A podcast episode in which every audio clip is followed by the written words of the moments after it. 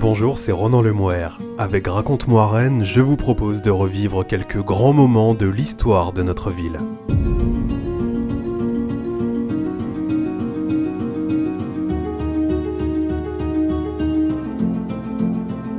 En mars 1942, le maire de Rennes, François Château, est contraint d'annoncer à ses administrés l'annulation d'un vaste projet d'agrandissement du parc des sports de la route de l'Orient, l'antre du stade rennais.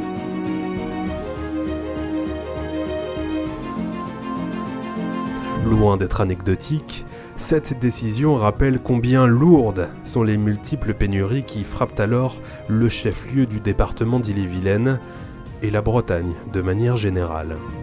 Quand le stade rennais a des soucis en béton, un récit écrit par Erwan Le Gall, docteur en histoire contemporaine à l'Université Rennes 2.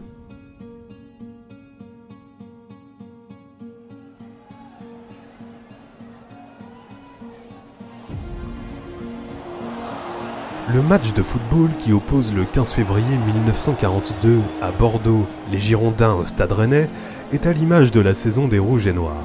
Malgré un début prometteur et l'ouverture du score à la 16e minute de jeu, les Bretons calent et reviennent en Ille-et-Vilaine avec une rageante défaite concédée sur le score de 2 buts à 1. L'équipe n'est pourtant pas sans qualité, et le célèbre hebdomadaire Le Miroir des Sports la qualifie de jeune et vaillante.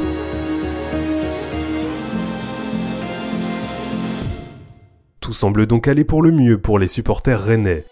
Ce d'autant plus que le parc des sports qui accueille les champions et leurs admirateurs doit prochainement faire l'objet de travaux d'agrandissement. Mais tout s'effondre lorsque, un mois plus tard, le maire, François Château, explique à la presse devoir renoncer. Nous avons un projet de stade, mais pas de ciment.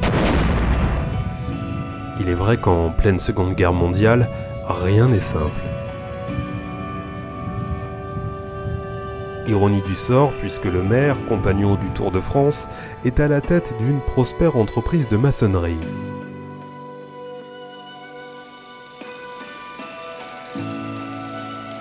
Entré en politique à la fin des années 1920, il est adjoint aux travaux publics du maire Jean Lemestre avant de remporter en 1935 les élections municipales.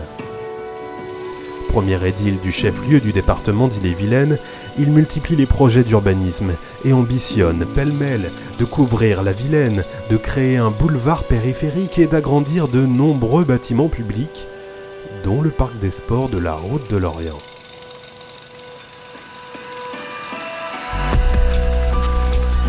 Cela, François Château déclare s'inspirer aussi bien du stade de Reims que du Parc des Princes et affirme vouloir ériger une enceinte de 20 000 places avec deux vastes tribunes en ciment armé, sans poteaux pour en soutenir le toit, de façon à donner une visibilité parfaite de toutes les places.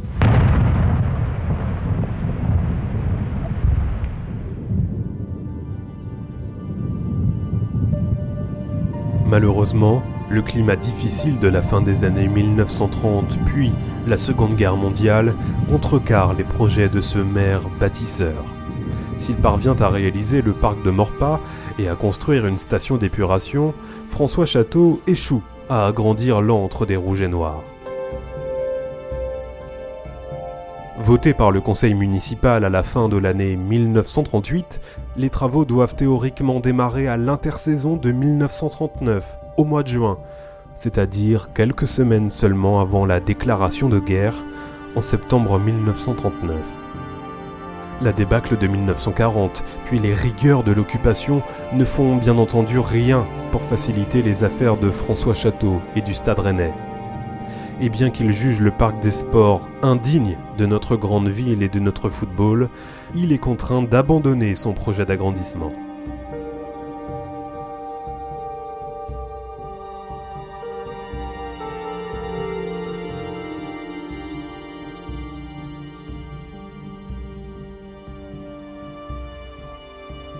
Loin d'être anecdotique, ce renoncement dit l'ampleur des pénuries qui touchent alors Rennes et la Bretagne car si le béton manque, c'est que celui-ci est réservé à l'occupant et à la construction de ce mur de l'Atlantique, censé préserver le Reich d'un débarquement allié. C'est d'ailleurs parce qu'il est sans illusion que François Château, en ce 18 mars 1942, annonce officiellement renoncer. Nous n'avons pas de ciment et nous n'avons pas espoir d'en obtenir un jour, déclare le maire de Rennes. Et d'ajouter, fataliste, il faudra attendre la paix pour que notre projet devienne une réalité.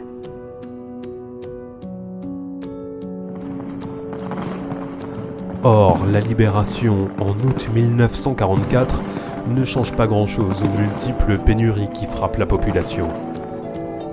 Avec l'immense défi de la reconstruction, les besoins sont importants, bien trop par rapport aux matières premières disponibles. C'est ainsi qu'en février 1945, le préfet d'Ille-et-Vilaine se plaint de ne disposer que de 7% du ciment nécessaire aux travaux qu'il doit entreprendre.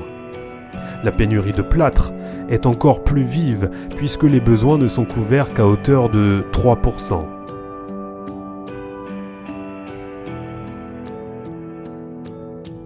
Mais cette situation difficile n'empêche pas le championnat de reprendre ses droits le 26 août 1945.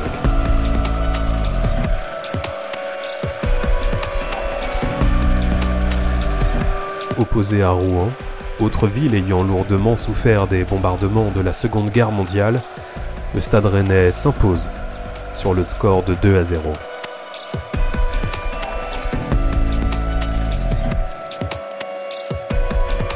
Quand le Stade rennais a des soucis en béton, un récit écrit par Erwan Legal, docteur en histoire contemporaine à l'Université Rennes 2.